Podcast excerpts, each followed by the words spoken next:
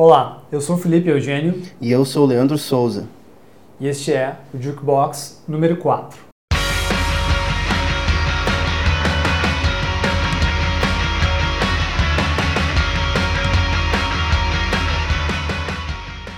Olá pessoal, bem-vindos à quarta edição do Jukebox, né, seu podcast sobre música. Se você esse é o seu podcast, né? Pode ser.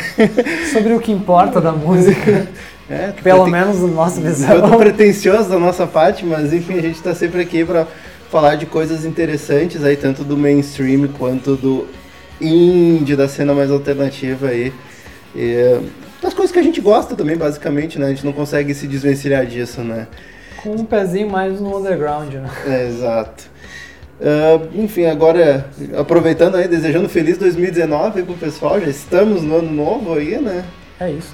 E vamos já, né? pra- co- como a gente é um tanto pragmático, a gente, assim, ó, pra falar das melhores coisas de 2018, tem que deixar 2018 acabar, né? Até porque dá tempo de a gente conseguir ver tudo. E dezembro é sempre um mês cruel, porque é aquele mês que a gente começa a ver outras listas, discos que talvez a gente não deu tanta atenção, e aí bagunça tudo. pois é, a gente vem fazendo e refazendo listas desde a metade do mês de dezembro e ela mudou algumas vezes, né? Isso a gente tem um hobby, né? Esse hobby é fazer lista. Exato.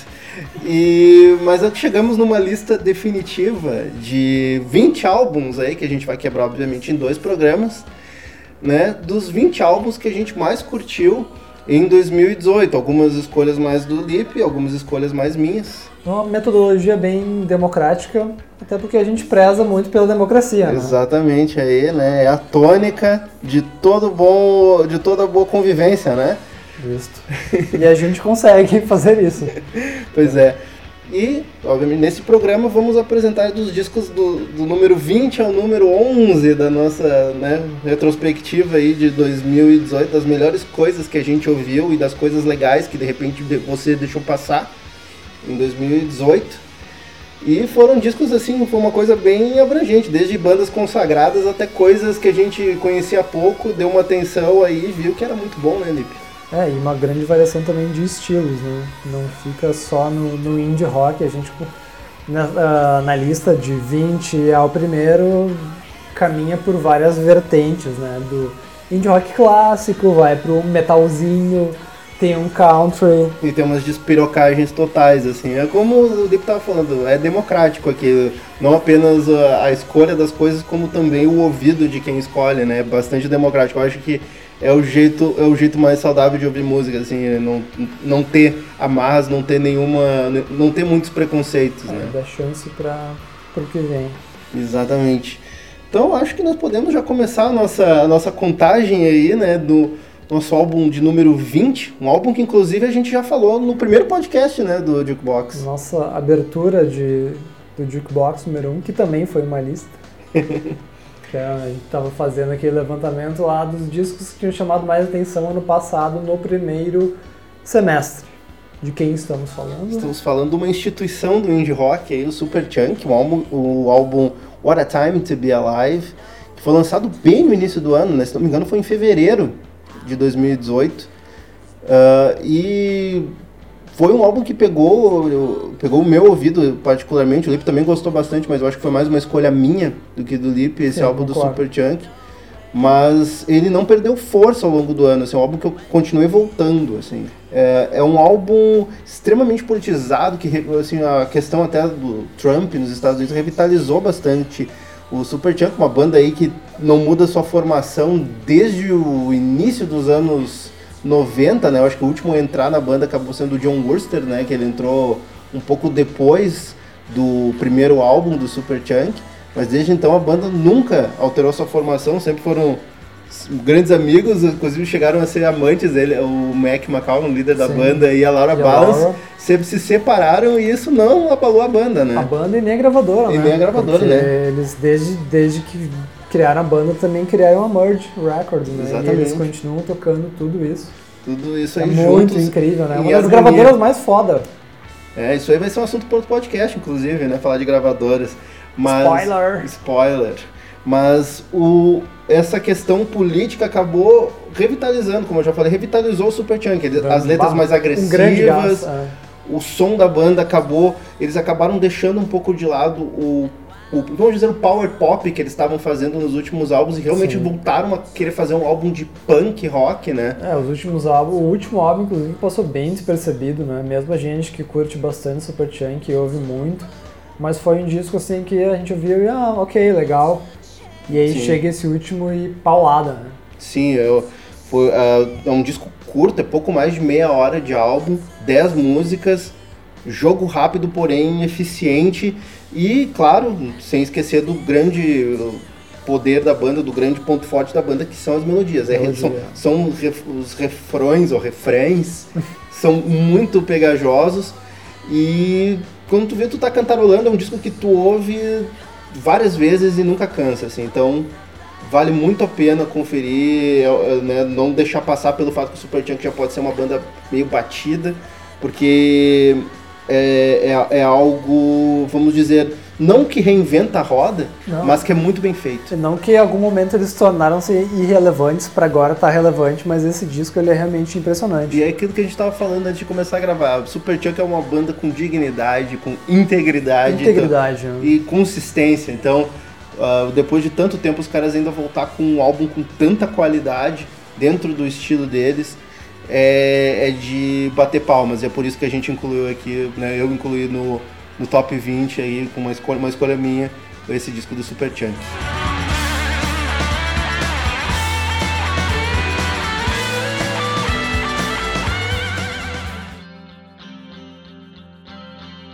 Bom, a próxima escolha, nosso 19 também é uma escolha do, do Leandro. Né? pois é, pelo nosso ranking de pontuação acabou ficando em 19 também, mas que Não que é gente... disso, a gente tá falando de um EP, né? É, a gente tá falando de um EP, exatamente, que é as meninas do Boy Genius, né? considerado um super grupo super indie. grupo, eu diria. Indie aí, né? Que são três artistas aí do indie, folk, é, talvez um pouco, né? alternative rock. Que estão ganhando um destaque bem grande nos últimos tempos, é, né, na, pelo underground. Exatamente, a Julian Baker, né, a, que em 2017 teve o disco dela, não me lembro agora, é Turn, turn, on the, turn Off the Bright Lights, ou turn, é tipo uma, uma variação do, do disco é Interpol. do, do Interpol. mas é alguma coisa assim, que eu não me lembro agora, até teria que consultar aqui, mas é a Julian Baker, a, a Phoebe Lucy. Bridgers e a Lucy Dacus. E a Lucy Dacus, inclusive, lançou um álbum em 2018 que também foi bem recebido. Pessoas prolíficas. Exatamente. Oh, o disco da Julia Baker é Turn Out the Lights. Ah. Mas são três artistas que estão em ascensão e subitamente anunciaram no, no ano passado que iam fazer um projeto em parceria, né? Que parecia um tanto despretensioso, mas no momento que ele saiu, né, foi uma EP, inclusive pela Matador. Né, grande oito, referência. Grande referência, né, dá um respaldo para as meninas. Oito músicas, 20 minutos, porém só coisa fina. É, só, é como se elas se reunissem para mostrar juntas as, a, cada uma potencializar a força individual da outra, sabe? É, qualidade altamente concentrada. Exato. Uh, a Lucy Dacus com uma voz mais folk, mais tradicional. A Phoebe Bridges, que é o popzinho, digamos, o indie rock mais folk, mais hipster. E a, a Julian Baker, que é uma coisa meio que força da natureza, assim. Ela tem uma coisa mais visceral e cada uma delas se realça na luz da outra, assim, Sim, são, são grandes exibições vocálicas, é, né? Tipo Todo assim, o poder que elas têm. E, e de composição também, assim, porque cada uma uh, digamos, a primeira parte do álbum são meio que uma, coisas elas mostrando individualmente. Tem uma faixa que é mais cantada pela Lucy, tem outra que é mais cantada pela Phoebe, outra que é mais cantada pela Julian Baker. E meio que daí ela, as, enquanto uma toma a frente, né, nem na faixa que a, gente vai Sim. tocar pra, no, no bloco, é a Lucy Dacus que tem o, o, ponto principal, ela que é o, o, vocal principal da música. E as outras meio que dão aquele apoio. Suporte, né? Suporte. A dinâmica é bem interessante do disco, porque cada uma toma a frente de uma música e depois tipo, elas unem as forças. Exatamente. As últimas faixas do, do álbum são realmente composições em que elas fazem juntas a música, harmonias vocais, tudo muito, muito gostoso de ouvir, assim. É, é um disco que ele tem altas doses de country music e é um disco que eu acho assim musicalmente muito americano. É, muito, tem, muito tem... americano e indie americano também, assim, talvez alt folk. Indie folk, essas coisas. Ah, é. e, e, referências mais antigas, né? Tipo o country uh, e country alternativo. Sim. Algo semelhante. Elas tentam fazer até algumas harmonias, tipo, sei lá, Birds, algumas coisas assim, sabe? Um, um Crosby, Stills, Nash Young, só que com vocais femininos, assim, sabe?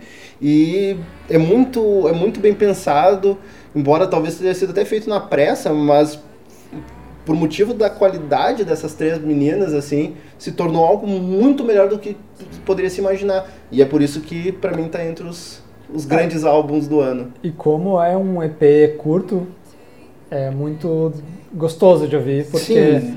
termina e logo em seguida já coloca de novo e tu consegue ouvir com bastante frequência o disco, o disco não, o EP.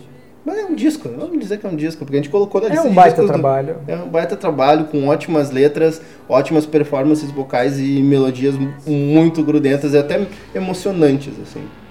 Então, fica a dica aí, baita, baita é. EP, baita trabalho. Né? É, no, no 19 lugar aí, Boy Genius.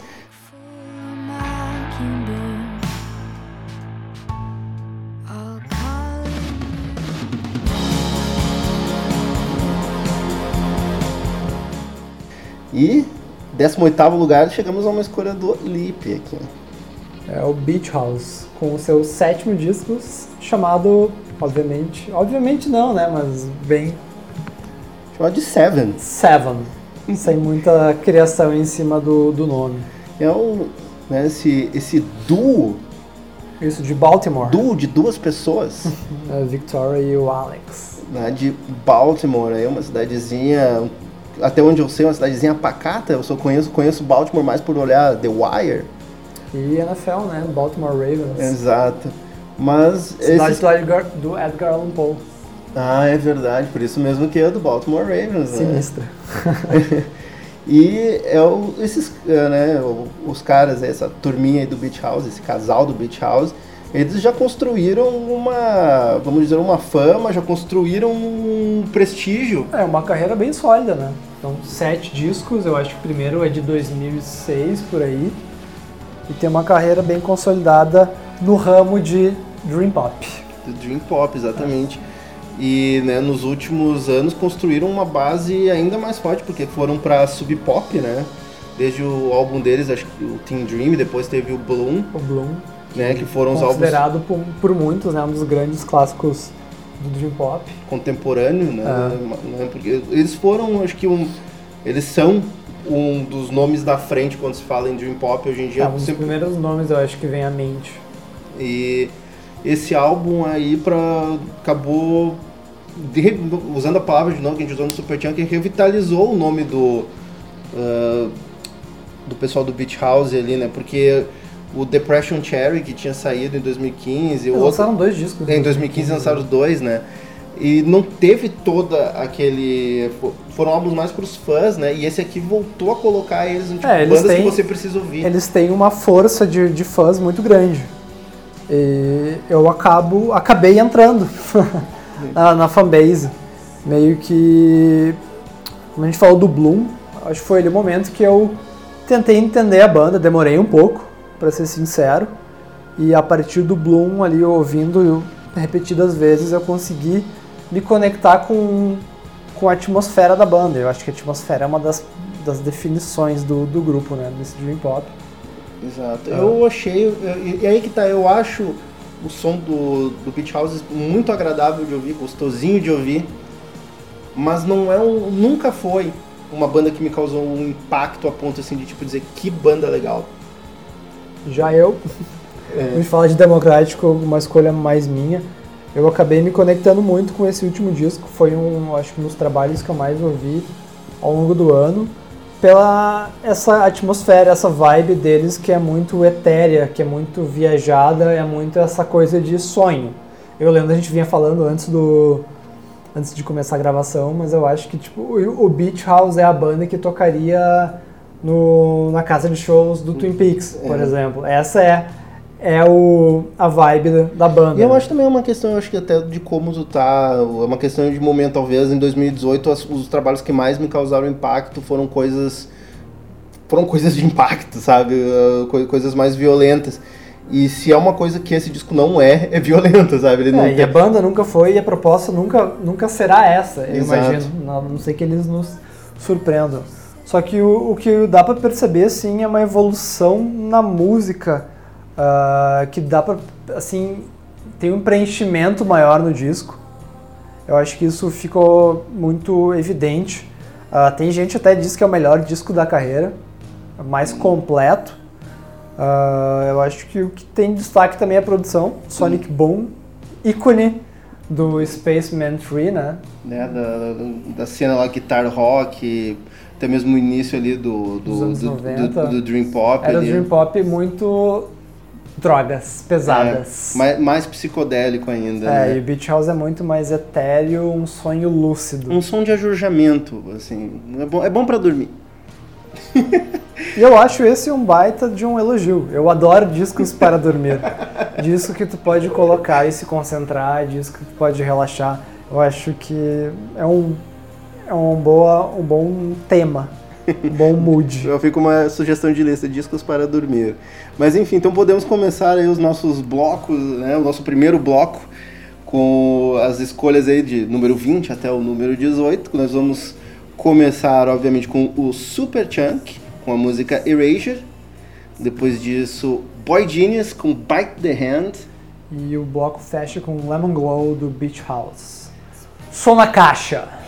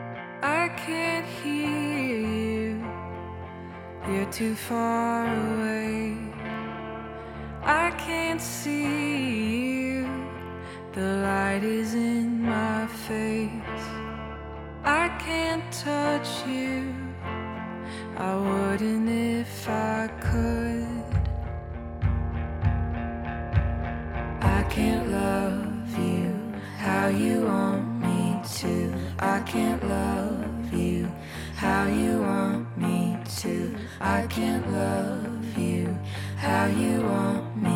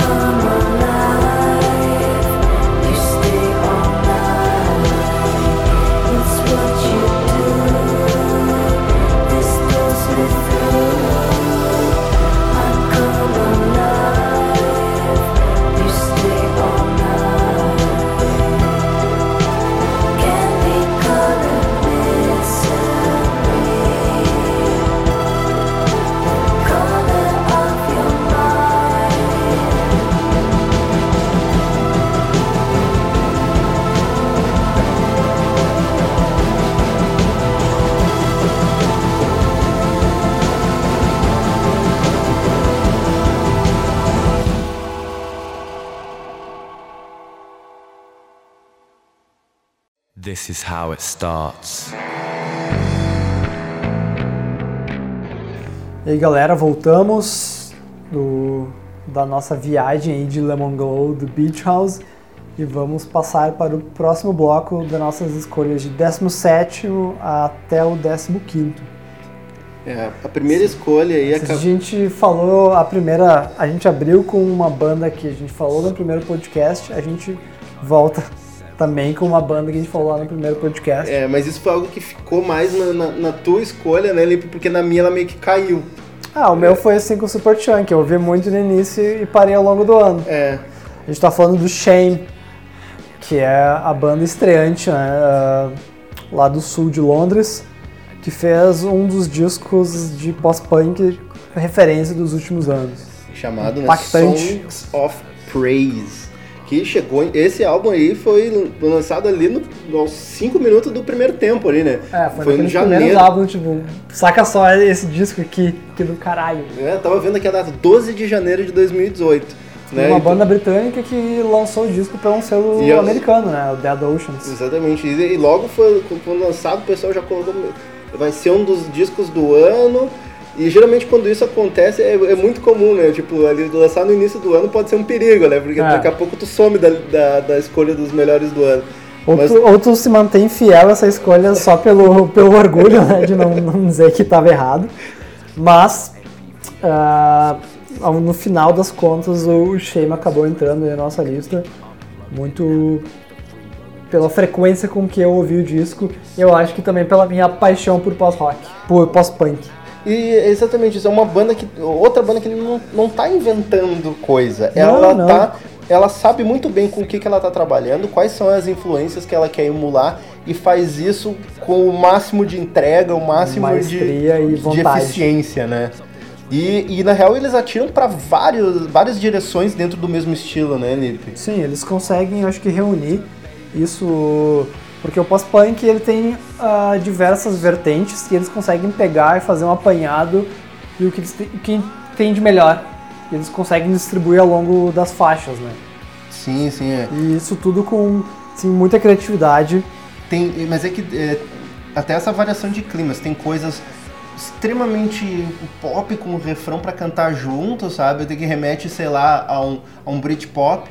Tem É. coisa dançante, tem, tem coisa mais sombria e claustrofóbica, sabe? Assim, aquelas levadas angulares, é, ah, os riffs bem quadrados, bem diretos, cortante, o vocal, que é um show à parte. eu acho que é o fio condutor das músicas acaba sendo esse vocalista, assim, é ele que faz o Que ele tem essa coisa é a assinatura Essa coisa caras. britânica do jeito de cantar, que a voz pra mim lembra um pouco o Sean Ryder do, do Happy Mondays. E é uma coisa meio que do DNA, talvez, britânico, mas que eles trazem o, o, o Britpop também, né, no som deles. Mesmo Sim. que as referências que a gente vem falando aí é muito pós-punk, mas eles trazem isso uh, com essa sensibilidade pop também, né? Sim, eles não, não esquecem em nenhum momento de. ele- Eles não estão com o interesse de serem, vamos dizer, ah, tão agressivos a ponto de serem repugnantes como algumas bandas de pós-punk até querem ser, sabe? Eles querem. Eles, eles querem ser acessíveis, assim, Ao embora. mesmo tempo que eles têm essas coisas mais claustrofóbicas, mais uh, deprê, mas não vão pro lado gótico, né? né? E do mesmo jeito, tu ouve uma música que nem eu tava, a gente tava aguentando, tem tipo músicas mais arrastadas, mas elas têm um groove, elas têm algo que te prende. E tem outras que são puramente pop, né? Gente- no nosso outro podcast a gente tocou uma que é uma das mais grudentas do disco. E agora a gente vai tocar uma um pouquinho mais agitada, mas que também é bem pegajosa. É, tem uns trabalhos de guitarra até que lembra o The Edge no início da carreira com o U2, mesmo que isso possa parecer estranho, mas o U2 é grande nome né, do, do, do pós-punk. Então, esse Songs of Praise pode até ter caído da minha lista individual, mas, Mas não ca- caiu da lista geral aqui do Jukebox, então vale a pena conferir esse álbum do Shane. É, fica a dica aí pra quem curte pós-punk. Baita banda. And that's how it ends.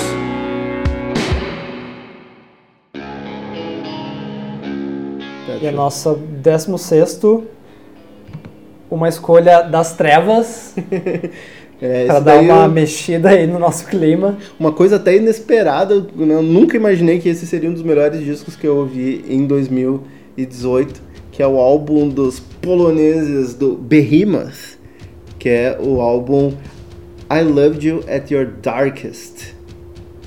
Toda, título- toda, toda lista que atualmente que se preze sempre tem um disco de metal no meio, né? É, mas até tipo, o pessoal vai ver mais discos de metal do que esse nessa lista aqui. Mas esse álbum, eu acho que dentro da nossa lista é o álbum mais true de metal, né? Se for pensar. Embora pro metaleiro true, Metaleiros irão discordar. Metaleiro que Fala é metaleiro que nem tá- ouve podcast. fala, fala o cara que durante a gravação está usando uma camiseta do Battery, né? Então. É, exato. O que também eu falei do, do Behemoth é que o metaleiro true, ele já parou de curtir Behemoth lá Ah. em 2004, né? É, mais de 10 anos atrás. Mas aí é que tá, o Behemoth, no meu caso, que não sou um metaleiro de carteirinha, Behemoth apareceu no meu radar há coisa de 5 anos atrás, entendeu? Do Satanist. Que é justamente quando a banda resolveu. Eu acho, eu acho que a banda já fez isso antes, mas eu acho que foi mais evidente nos últimos anos que é. A gente é uma banda de metal, mas foda-se se a gente quer ter algum tipo de, sei lá, crédito true metal. A gente quer fazer a música que a gente quer fazer, né? Acho que nessa construção de carreira, o Nergal, que é o vocalista, líder e o cara da banda, ah, é muito, muito massa isso do, da história dele, porque ele tem todo ah, um background aí de underground do black metal mesmo, da Polônia, de ser importante do cenário do, do metal europeu. E à medida que a banda vai ah, indo em direção assim, lançando discos, eles vão mudando o som e ali, como a gente falou em 2004 e em diante, eles começam a virar o som, virar a chave da banda e aquela coisa total extrema, eles começam a colocar outros elementos. E embora que eles ainda tenham muitos ah, sons característicos do estilo, tipo, obviamente vai ter ah, tem os vocais guturais ali do do gritados guturais, tem o canto gregoriano, tem orquestra, tem tem, tem todo o aparato do, do, do death e alguns toques de black ali. Com, é, com uma- esses elementos e algumas coisas meio góticas no meio também. Exato, até o encarte do, do álbum ali tem imagens bíblicas, os caras têm esse, esse- essa, eles são satanistas, né, o legal, né? É, A estética é muito importante pro, pra banda, né? Sim, só que ao mesmo tempo ah, é algo orgânico, não, não, ser, não chega a ser tão pretencioso a ponto de, vamos dizer, tornar o som sem alma ou sem emoção, sabe? Porque exatamente tudo que tá nesse álbum, tanto a agressividade quanto os momentos mais melódicos, elaborados, tudo parece muito natural. É, pra quem não tem familiaridade com, com metal, com black and death metal, ouvir o, esse disco vai ser uma pancadaria louca, vai ser um- uma coisa absurda de outro mundo. Mas pra quem já tem um pouco mais de afinidade histórico, consegue ver essa, todos esses elementos misturados no som, né? Sim, e isso pra mim que chamou, ah, chamou a minha atenção, porque nos, nos últimos 10 anos acho que meu ouvido abriu mais pro metal.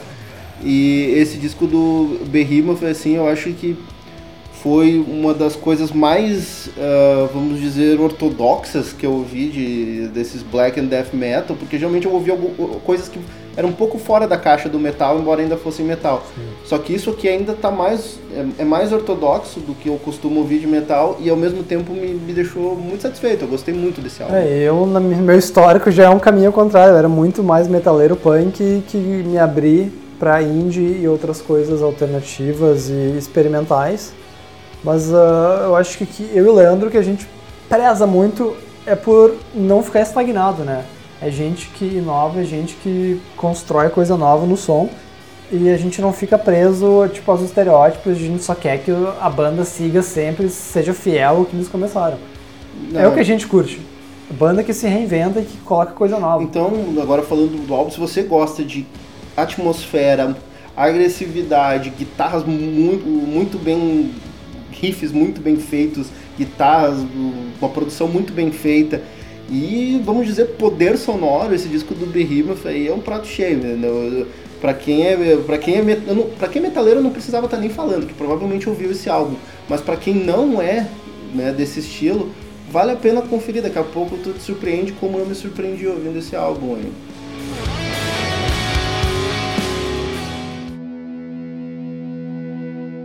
E nosso próximo, a gente fala aí de outra grande instituição do indie rock. Exatamente. Nossa, saindo de uma pancadaria e indo agora para uma coisa completamente calma. Exatamente, estamos falando do Yolatengo aí, com o álbum There's a Riot Going On, sa- que saiu também por um selo instituição aí, Isso, né? Matador Records. Os caras, os caras do Yolatengo estão na Matador desde os anos 90, né? Então, É, 15 disco, né? De estúdio. Né? Sem considerar os outros discos ao vivo, EP, compilação, disco de cover, trilha sonora. enfim, Isso aí vai passar de 30, né? esse trio aí que tá há muito tempo junto, o seu Ira Kaplan, a Agora, Georgia Hubley e Faz o... um tempo eles estão como quarteto, né? Eles estão com um quarteto. Tem um baixista. Tem, tem um baixista? Sim. Olha, que eu não sabia disso, porque eu Um cheguei... belo contrabaixo. Eu, eu, eu cheguei a ver o Yolatengo no momento de me gabando. exibição. Eh, quando eu vi eles era um trio. Mas eh, esse álbum aí é um que, assim, tem seus momentos. O Lipe achou já um grande álbum. Eu achei um álbum do Yolatengo. um álbum É. bem legal. As minhas escolhas são muito pessoais. porém não entrou na não, entrou na minha lista de melhores do ano, embora eu possa entender os motivos pela qual alguém escolha escolha isso assim. É, There's a Riot Going On. Quando esse disco, o título foi ah, divulgado, se esperava um disco assim muito engajado, politizado. E quando ele foi lançado, não foi exatamente isso que aconteceu, porque ele é um disco totalmente descompromissado. E é meio que ah, essa situação meio pós-traumática ah, política, né, que a gente vê em todo mundo, aqui não é diferente, e como as bandas lidam com isso. Qual é o resultado que, que, ah, que ge- gera na banda. E o Yolatengo foi por, uma, foi por um lance muito mais introspectivo. Bastante introspectivo, um, É. um álbum em alguns momentos ele para, passa uma sensação de tranquilidade, talvez, algumas co uma, umas repetições. Em outros momentos ele chega a ser um pouco perturbador, assim, pelo fato dessa tranquilidade talvez não ser tão sincera, sabe? É, é meio como, como tu lida com a situação. Então o Yolatengo foi é um disco produzido por eles mesmo, né? Então gravado meio muito das coisas são improvisações gravados eh, de maneira caseira e depois trabalhados em estúdio. Mas é que no, falando mais do meu ponto de vista, assim, é- foi um álbum que eu achei uma, uma de certa forma uma continuação da vibe dos discos que o Yolatengo lança desde, sei lá, desde o Popular Songs, né? Acho que de 2011 ou 2009, acho que 2009 o Popular Songs. E a banda tá numa vibe mais relaxada e eu sinto falta do Yolatengo um pouco mais agressivo, sabe? É, eu concordo totalmente que a banda vem nessa vibe relaxada, mas esse último disco ele é, ele é bem mais ah, atmosférico. E eu tenho uma ligação direta com o And Then Nothing Turned Itself Inside Out, que é provavelmente um dos meus discos, se não o favorito da banda, né? né, o meu, meu favorito no caso é o Painful. Mas, enfim, é uma, também. banda, é uma banda que dificilmente lança coisas ruins. Esse disco não é diferente, é um ótimo álbum. É uma banda que não fica também fixa a um tipo de som, eles vão mudando. É, mas eu sinto falta de umas guitarrinhas mais tchan, assim, que, que, que eles sabem fazer. É, esse disco ele foi lançado em março e eu comecei a ouvir logo depois. E ele embalou muito do meu inverno. né. Então, outra, outra, ele tem coisa, essa vibe. outra coisa, eu achei o álbum muito longo. Sim, com certeza ele. Para os padrões atuais, ele é um disco longo, né? Porque ele tem, eu acho que, em torno de 15 músicas, se eu não me engano. É, 16. algumas, algumas que chegam nos seis minutos, né? Então, É. ah, pode ser uma, uma audição um tanto desafiadora, assim, para quem não é, ah, vamos dizer, conver- Iniciado. iniciado, convertido no Yolatengo. Mas ah, vale a pena ouvir, né? E depois aí se- pode até ser uma boa porta de entrada na banda, mas depois vão na- atrás das outras coisas que são finas. Então a gente vai pro bloco de música, um bloco bem variado. Bem variado. A gente vai começar com o Shame, né, com a música Tasteless do álbum né, Songs of Praise. Depois disso, desce a, desce a porrada com o Behemoth e a música God Equals Dog, um belo título. Quem discordar é clubista. E fecha aí, daí vo- de- voltamos pra tranquilidade É, depois com- com essa. For You Too, do Yellow Tango. que é uma música foda. Eu lembro que eh, eh, quando a gente conversou sobre isso, tem que ser essa música, porque essa é a música, melhor música do álbum disparada. Vale a pena ouvir e depois a gente volta.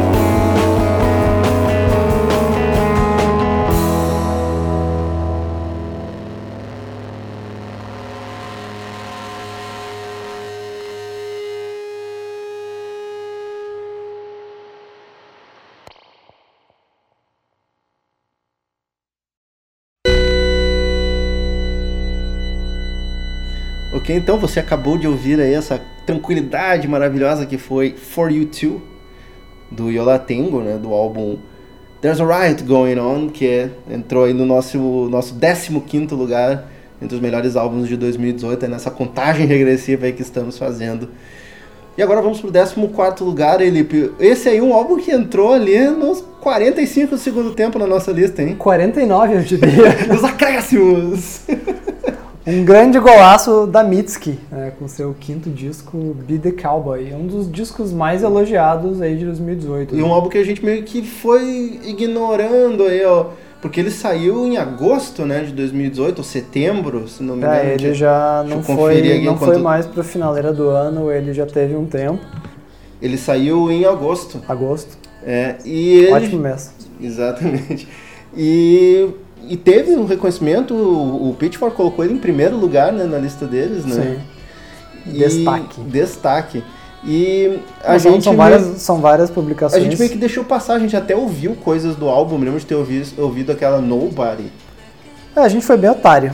A gente, ser foi, sincero. a gente foi otário, é, o- o- o- talvez recebemos com uma certa apatia que, a- que, a- que essa moça não merecia, porque no momento que a gente deu a atenção devida, a gente viu, puta merda, que disco bom. É, tem discos que às vezes a gente demora a criar uma conexão e criar aquela, aquele impacto. E o Be The Cowboy, não. O Be The Cowboy, assim, é o primeiro play e tan, tu já é impactado na hora. É, e boa parte disso tá no caso na voz dessa, dessa guria aí, né? A É. Mitski, ela tem uma voz muito marcante. Ela é, ela é formada em música, ela é japonesa, mas ela é baseada em Nova York, né? E ela, ela tem um- uma voz quase PJ Harveyana, assim, Eu né? acho muito interessante uma declaração que eu vi dela, que ela é metade japonesa, metade americana, e ela não é nada completamente, então ela tem É. essa dificuldade de identificação. E essa, e essa, vamos dizer, independência de rótulos se reflete na música dela também, né? Porque ela saiu de um disco, o anterior dela, que era o Puberty 2, que é um álbum que eu cheguei a ouvir na época, mas também não, não dei tanta atenção. Mas era um álbum mais indie rock, assim, guitarras, distorção. E nesse novo álbum, no Be The Cowboy, ela meio que se desvencilhou de, de todos os rótulos que ainda seguravam ela e resolveu fazer o que ela que deu na telha. E é um disco que é tanto pop, quanto rock, quanto indie, quanto experimental até em certos momentos, Ah, né? eu concordo totalmente. E falando de referência, né, ela consegue passar. Quando eu falo de PJ Harvey, ah, a gente consegue identificar coisas como Pixies. Exato. Tem uma coisa meio David Bowie do, do pop. Tem um pouco de folk. Do experimentalismo, né? Tem folk, tem o, a faixa de abertura, que é aquela gaisa que parece um. um- sabe, tem até umas atmosferas meio, sei lá. A orquestração, orquestração. os arranjos. É. E essa música também ela é muito interessante pela dinâmica dela, que ela não, não tem uma estrutura muito padrão. Uhum. Só que como ela, ela soa meio, não é familiar, mas ela tem uma qualidade muito boa, tu nem percebe essa questão de, de não seguir um padrão. É, e as músicas dela, ela não, ela não tem uma, aquela necessidade de fazer as músicas ter uma estrutura tradicional. Tem músicas ali que não chegam nem nos dois minutos, né? Então ela. Ah, sem contar o trabalho que o trabalho de guitarra dela que é muito incrível, não só de criação, mas do, do som, da Sim. grande variação de timbres. Ah, me lembra um pouco o trabalho do St. Vincent e dos últimos discos do, do Slater Kinney. Sim, e é, mas é uma. Vamos dizer que é um lance meio camaleônico, mas a, a voz da Mitski que traz a personalidade para tudo. Eu acho que. E também eu acho a- as letras, essa personalidade que ela, que ela coloca nas letras, tudo parece muito autoral, mesmo que não, não trabalhem dentro de um estilo fixo, sabe? Então. É, é, é um trabalho, se for pensar, é um trabalho muito difícil tu conseguir ser conciso dentro de algo que é tão diverso, tão né? variado e eu acho um grande destaque também para a produção do disco, porque baita qualidade Exato, e é um disco assim que preenche o som. exato. No momento tu tá ouvindo um folk, né, que, aquele som que te deixa mais tranquilo, mas embora as letras delas sejam tanto é, tristes, assim, em outros momentos tem, um, tem uma música com levada disco, sabe? Então, é, um- é um trabalho de produção que tem que ser muito bem feito pra não parecer uma salada de frutas, né? Tem que O ser. disco tem uma identidade Exato. Então vale a pena ouvir Be the Cowboy, da Mitski. da Mitski.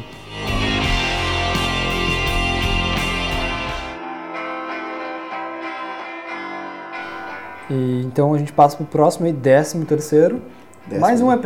Mais um EP. Esse daí também é uma escolha mais do Lip do que minha. E também vai pro lado do Dream Pop, e essas coisinhas aí do. Shoegaze e pós-punk. Shoegaze, pós-punk, Dream Pop e ajojamento.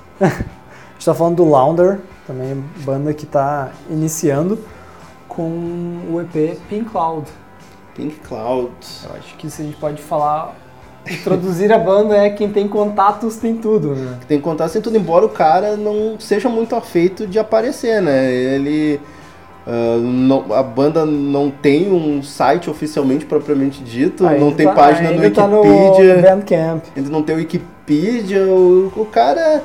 É- na verdade, esse cara, o Launder é um cara só que se associou com as pessoas certas, As né? pessoas certas. É o John Cudlip. E a gente tá falando aí da Soco, da, can- da, da cantora francesa, e do Zachary Colesmith, do, do Dive. Então, que tocou guitarra, né, no, no, nesse EP.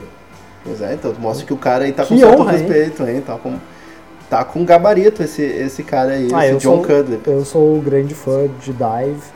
E o Launder faz, é, eu acho que faz um gancho aí pra essa cena aí de Dive e Beat Fossils.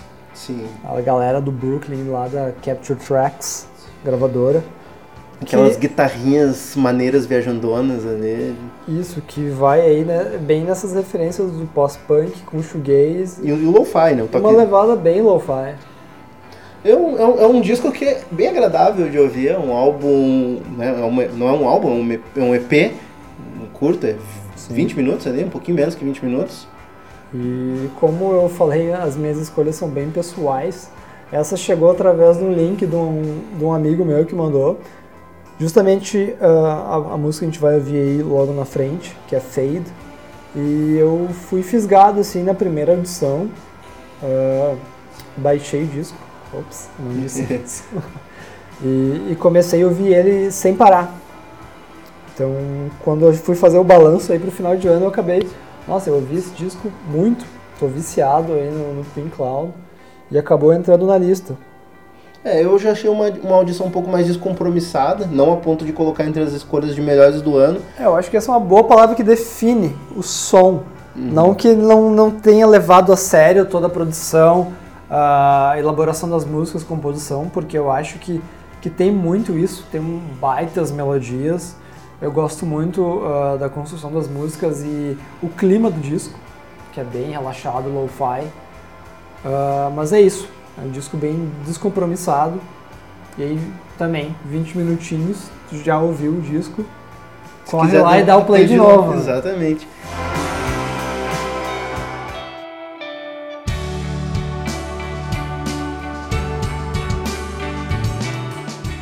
Agora falando sobre coisas não tão descompromissadas, né, mais pretensiosas, estamos falando Muito aí, extrema.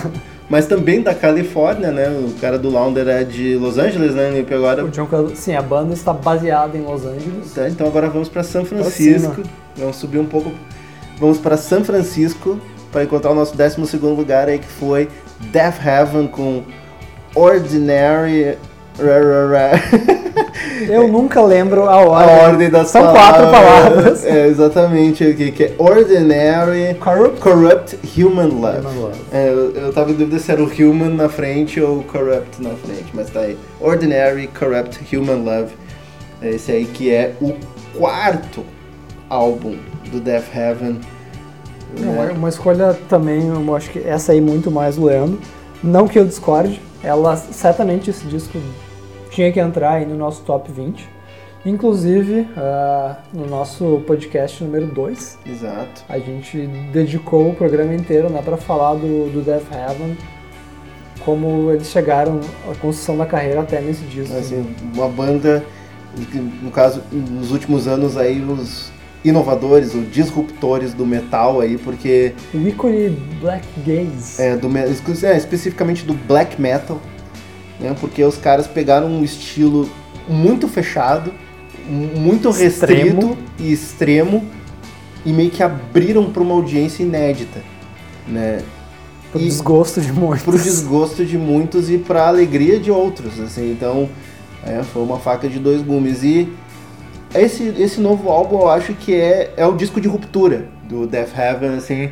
Eles não têm mais nenhuma eles não têm mais nenhuma necessidade ou vamos dizer compromisso É, de, se de serem uma banda de metal. Se eles vinham nessa distribuição do som entre black metal e shoegaze e algumas levadas de pós-rock, agora nesse último disco deles, eles socam tudo quanto é tipo de referência, tudo que eles gostam para construir o álbum e que faz muito sentido ao longo da audição, né? Sim, ali pode eles têm influências do grunge dos anos 90, eles têm ah, uma inclinação muito mais melódica, e, às vezes até um pouco derivativa, talvez, em questão de querer usar o pós pós-rock deles, talvez ainda seja um pouco ah, vamos dizer não muito criativo, mas É, vai pra onda mais genérica, mas ao mesmo tempo ele também falando novamente de dream pop, uma coisa mais slow dive, exato. atmosfera. Mas a questão é que eles sabem muito ah, equilibrar dinâmicas, assim, de trabalhar a intensidade.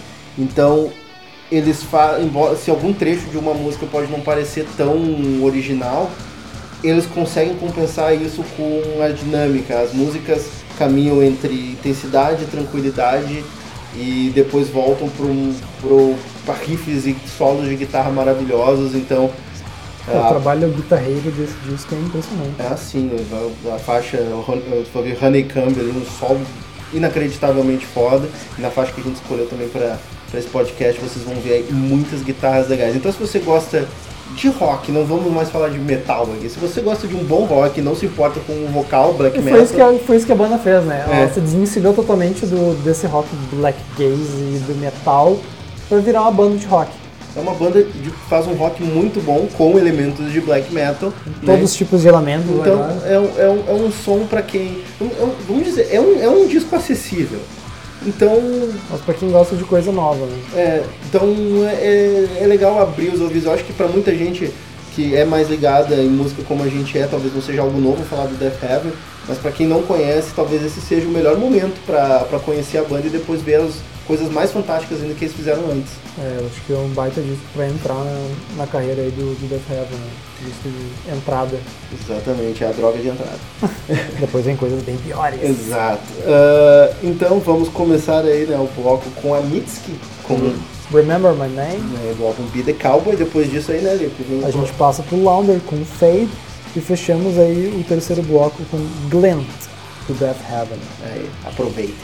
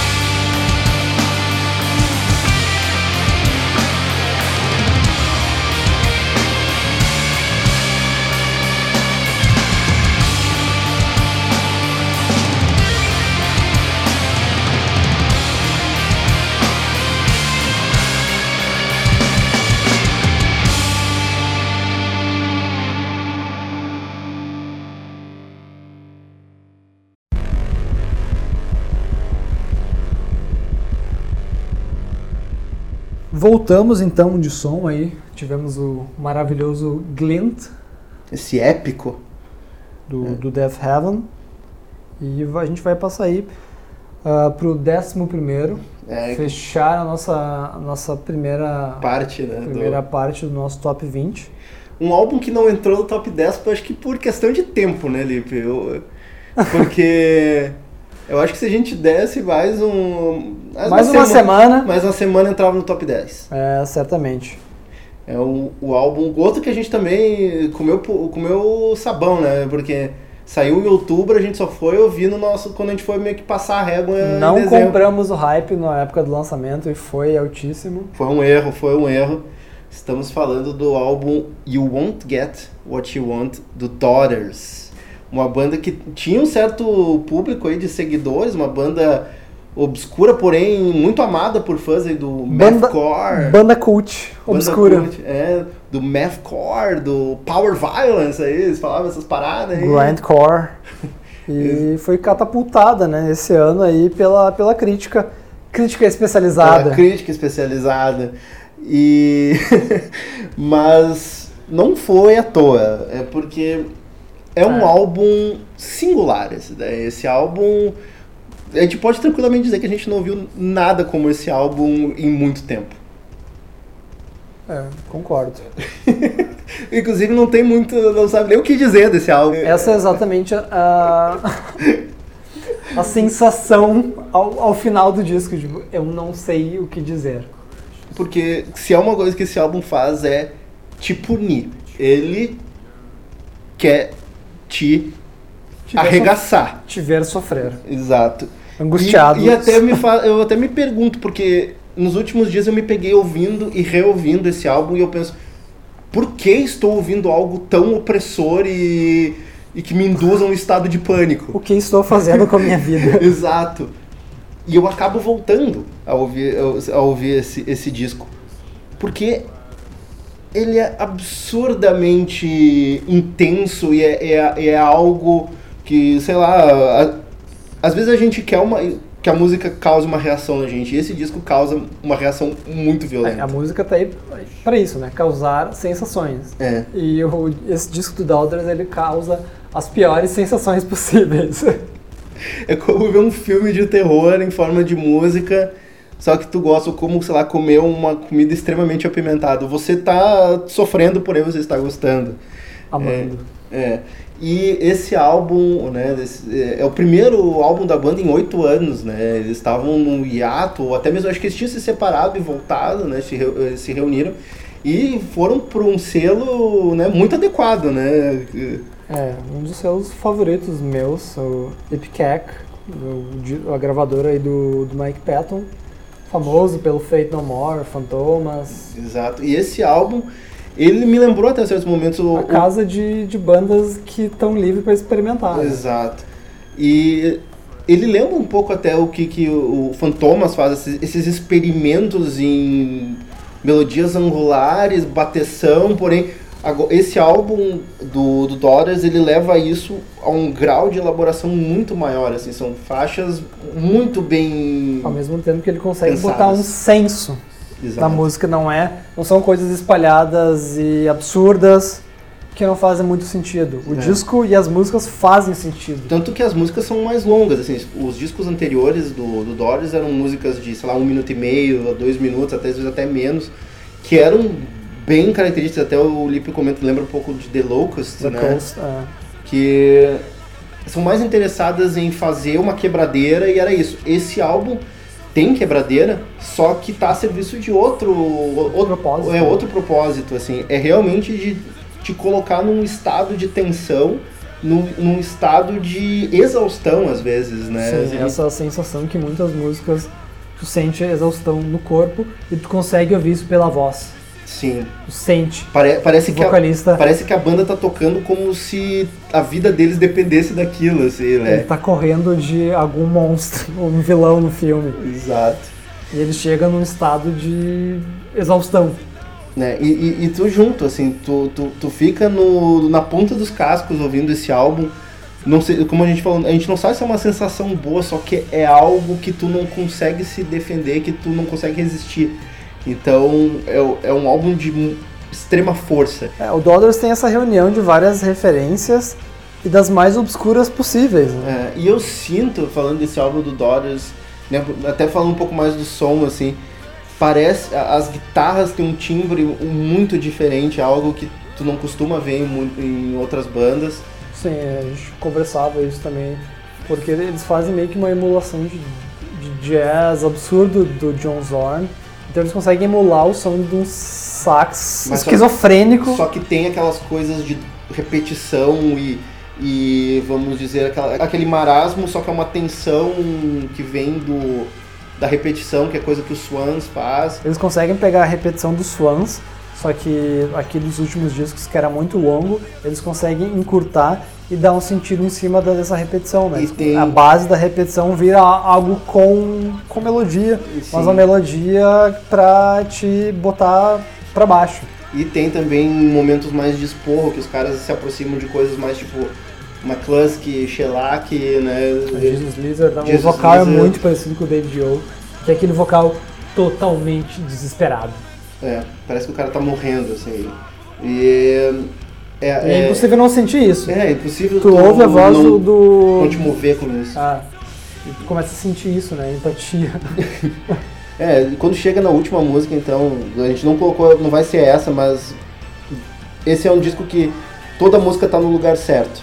Então, é um disco que vale a pena ser ouvido do início ao fim. Não é um disco de singles, é um disco de uma experiência mesmo. Então, esse décimo primeiro lugar é muito merecido, vai pro Daughters com You Won't Get What You Want. Qual que é a música que a gente vai ouvir, Lipe? The Reason They Hate Me. Uma bela música. É, né? motivo Acho que é a, a mais acessível do, do álbum, porém, uma bela música. E É, aí, novamente, né, outro disco que a gente foi otário, a gente demorou muito pra ouvir, mas a gente indica forte. E é, inclusive vai ser, eu sinto que esse vai ser um dos álbuns de 2018 que eu mais vou reouvir ao longo dos próximos anos. Né? Eu tenho essa sensação. Então a gente deixa aí vocês com The Reason They Hate Me. Gente aproveita aí para convidar para quem não curte facebook.com.br jukebox com o Q. E a gente está estreando aí também né, no, no Contra FM, Exato. convite, a convite aí do Elson, da Sine Wave. É uma plataforma aí diferente. Você pode deve poder ouvir a gente no Spotify, né? Fica mais ainda fácil de ouvir a gente. Mas a gente continua aí no ah, Mixcloud. A gente mudou pro Mixcloud, mas porque o SoundCloud quis ferrar a gente, então a gente vai pro Mixcloud. Mas continue seguindo a gente. A gente tudo que você quiser saber do Jukebox a gente vai atualizando nas nossas redes A sociais. gente fica aberto aí para quem quiser conversar, mandar comentário, mandar aí o que, que achou. E agradecemos muito para quem chegou até aqui. Exato. E a gente certamente se vê aí no próximo. A gente espera vocês aí para a nossa lista do Top 10 de 2018 aí. Fiquem aí com essa loucura do Dodders. É, nos vemos no Jukebox número 5. Falou! Abraço.